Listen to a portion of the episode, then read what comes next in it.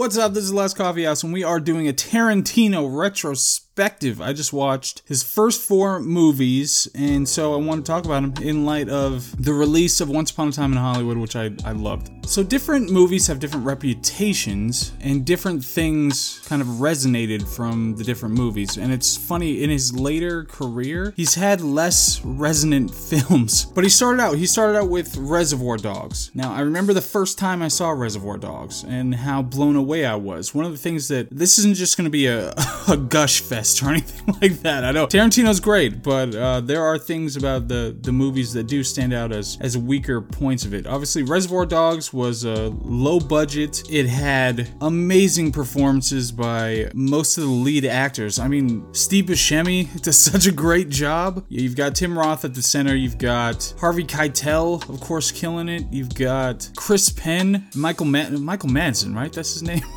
Uh, how much has he done beyond Tarantino? I know he's in Species, right? That was a, that was a big thing. He was in Species, but all of them, and there there are numerous iconic aspects of this movie. So just when it comes to the guys walking, you know, in the suits, the scene where Michael Madsen's cutting off the cop's ear. Obviously, spoiler alert. I don't.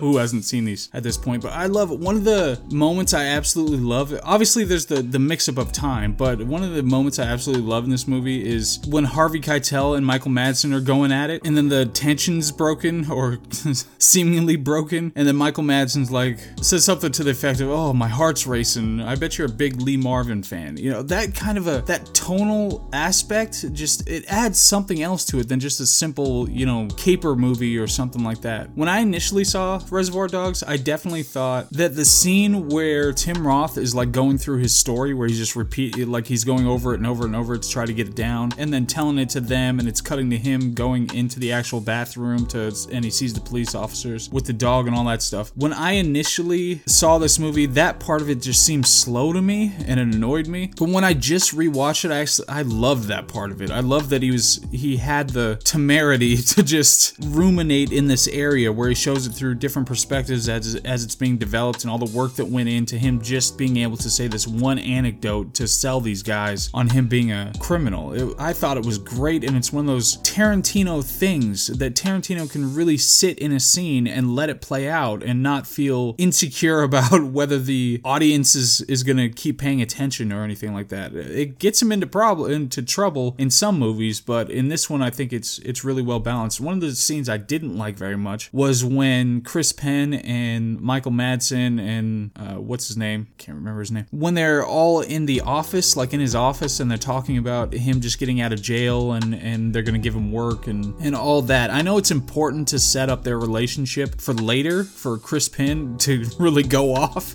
I, I love that part too. There's so many good parts of this, but I didn't really like that scene. I didn't like how it was blocked much. Uh, You know, they get into a scuffle, a couple of scuffles. I don't like the dialogue much in it. It's- that was kind of my least favorite aspect of the movie. And the gritty look of it, it really contributes now, you know, from the future, it really contributes to it, but definitely doesn't look as good, anywhere near as good as a lot of his later films. But I still, I mean, it's definitely an iconic post in the history of, of film. But overall, it's got a great structure, you know, it's got the interesting Tarantino dialogue. Some of it is certainly off color. but it's it's enjoyable uh, that he gives so much time to this kind of a thing. Like I said, I like the scene, that really long scene about him trying to work that out. I like it a lot more on this viewing than I did historically. And a lot of the performances are just so good. I love that Steve Buscemi gets away.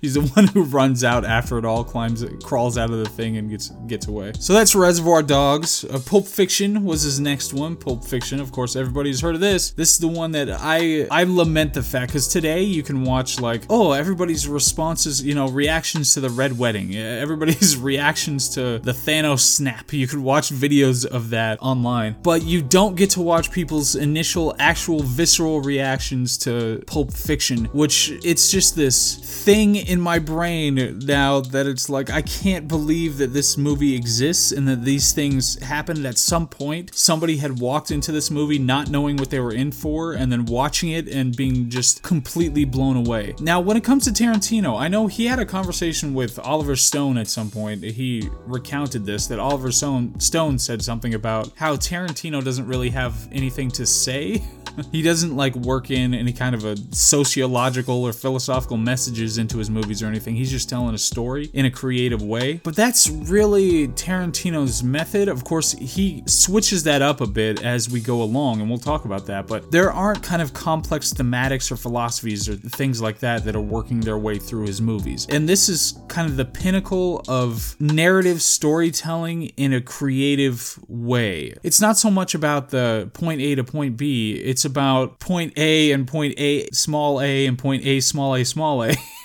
on the way, you know, to point B, experiencing the path while you're on it. And Tarantino really forces you to do that instead of just plugging in, okay, here's scene establishing this thing, here's scene establishing this thing. He's saying, sit here and pay attention to this thing that's happening to you right now. Appreciate this thing. We're gonna move along because we have to move along, but you need to appreciate this right now. And Pulp Fiction really was one. I read a story about how, and I don't know if it's apocrypha or not, but some woman during the scene where there was John Travolta holds the needle over Uma Thurman's chest and he's about to stick it in. That when when he stuck it in.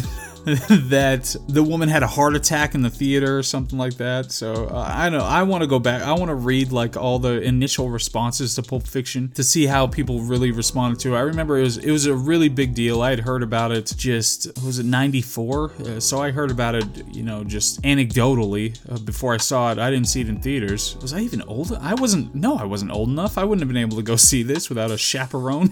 but I'd heard about it uh, at some point and then eventually watched it and just, I mean, my mind was blown. I didn't know where it was going, what was happening. So many things from this, more so than Reservoir Dogs, so many things from this actually became iconic related to breaking up the timelines, the looks, the just when it comes to like Uma Thurman's character, the dancing. Remember the two two fingers thing? I mean, obviously, I saw parodies all throughout. Like The Simpsons would par- have parodies of it all the time. Oh, so just talk. I think most people when they see this movie, the Butch timeline timeline and the Butch narrative are kind of the one with Bruce Willis's character. People find that the least interesting part of the movie is everything that has to do with Butch. When I was watching it this time, I actually did appreciate it more because I appreciated that like Butch and his girlfriend, they have an interesting dynamic in the way that they work together and uh, like when he's talking to what is her name? Esmeralda Villalobos or whatever in the taxi. Like this could just be a really simple kind of a he's he's in a taxi or they don't even show it. He just runs runs away and they just cut to him getting to the place, something like that. But Tarantino makes a point of actually making something out of this where she's interested morbidly in this thing that happened, and then he has to learn about how he killed the guy and how he, uh, you know, is boasting and is like, well, he shouldn't have stepped in the in the ring with me. And then when he gets to the girlfriend, they have kind of this weird dynamic between them. I mean, there are things that like, how would you as a writer think of the things to do? Like she's talking about how she wished she had a pot belly. It's like, how do you think of this kind of a thing? It's an an intimate thing that they can share. It's it's unique, it's weird, and it seems to fit with this kind of a character. And not only that, but she seems to have the power in the dynamic related to them until he brings up the watch and she forgot the watch. Until then, then he establishes that you know he has the power and it's it's through affection uh, that he relinquishes it or uh, that she takes it. You know, it could be her just feeling uh, bad for having forgot this forgotten this thing. But not only that, but the whole watch thing is an extra level, you know, of unique storytelling aspect. So I think I appreciated it more. It's not as flashy or interesting. Obviously, Travolta and Uma Thurman get to go to like the restaurant wax museum,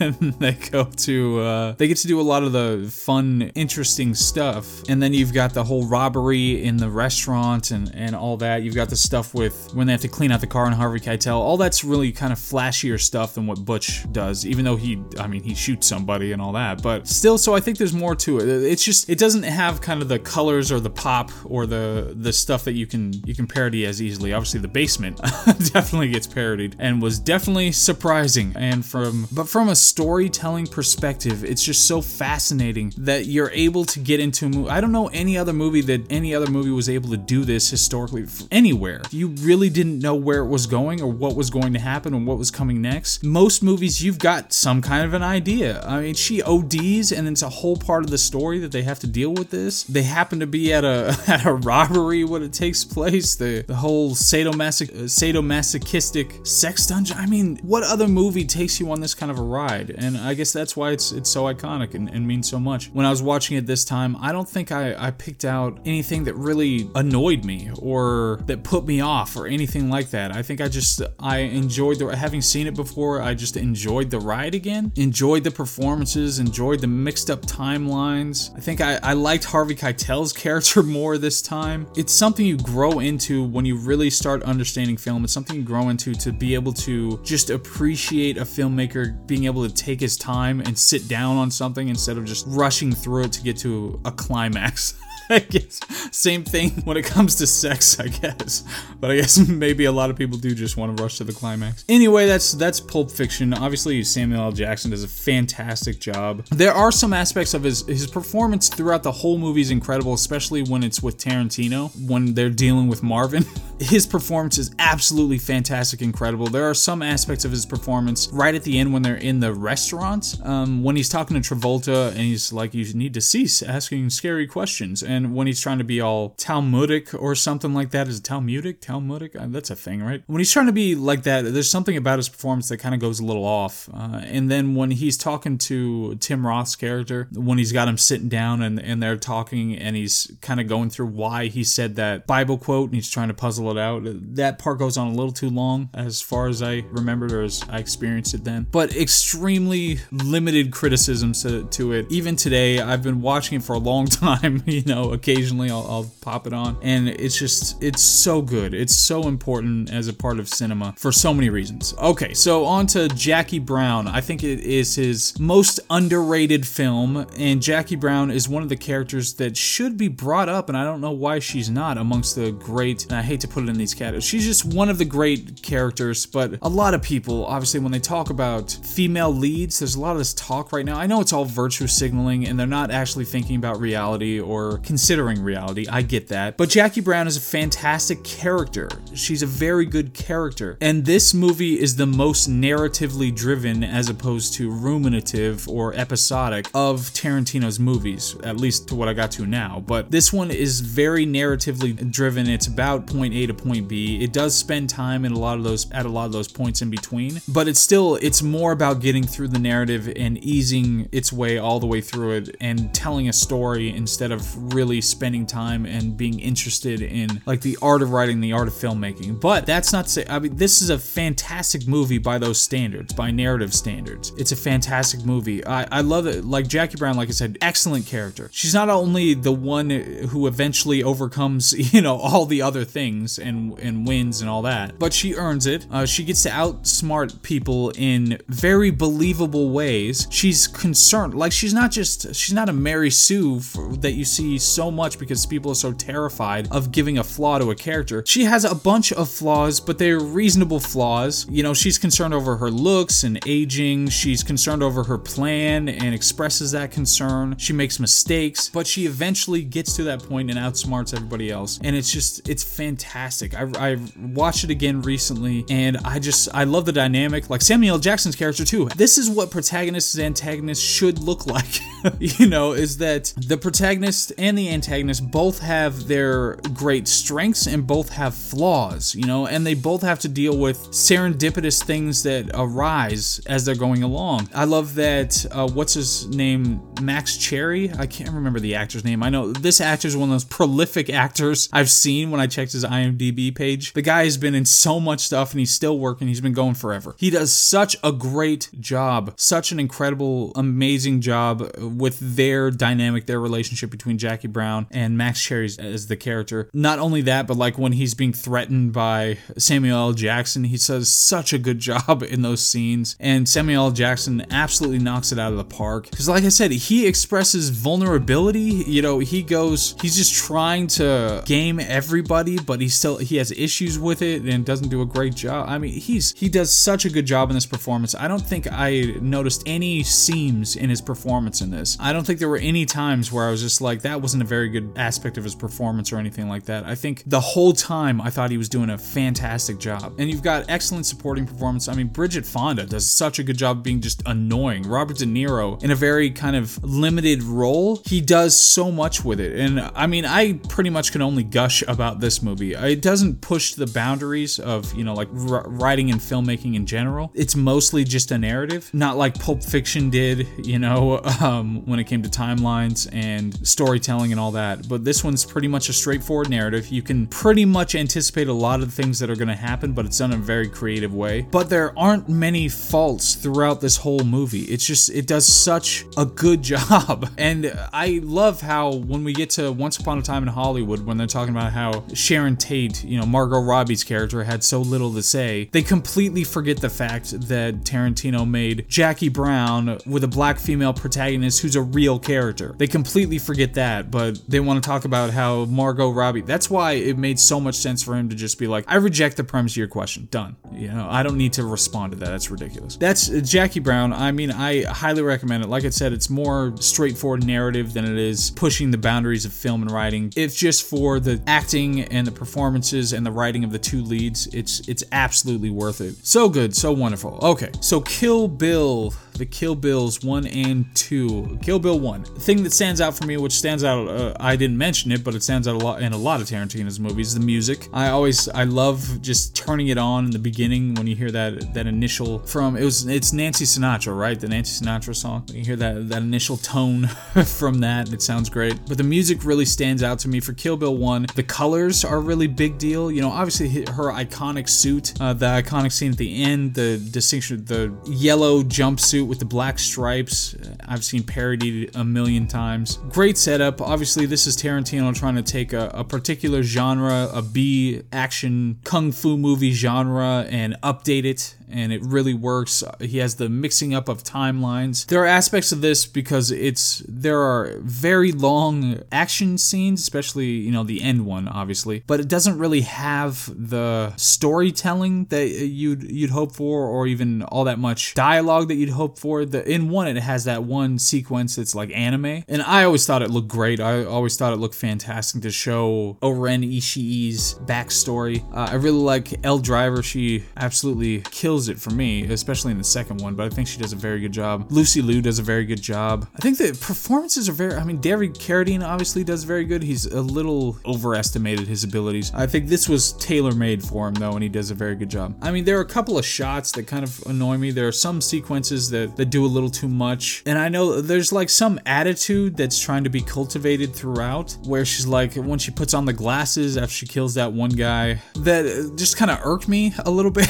that I feel like it just doesn't quite work right. I don't know. There's something about it. And then the thing is, like, I'd love to be able to find more thematics in Tarantino's movies, but he doesn't. I don't know if he just didn't have the interest or the maturity at the time to be able to do that, because he absolutely knocks it out of the park in Once Upon a Time in Hollywood. And he mixes a little bit of it into Inglourious Basterds, but he kind of leaves it aside for most of the other ones. It's just Once Upon a Time in Hollywood is the one where he really does something thematically on top of the storytelling and his filmmaking in general. But there's a, a, bit of thinness to the Kill Bills. I understand that it's just an action movie and it's playing on the genre, the kung fu movie genre, but there is a little bit of thinness that kind of takes away from its resonance. Uh, but the the music definitely keeps me going along. Uma Thurman does a very good job, especially in the second Kill Bill. She how she has to react to things and how much abuse she has to go through. Uh, and I don't mean, oh my gosh, I I think I talked about this at some point where like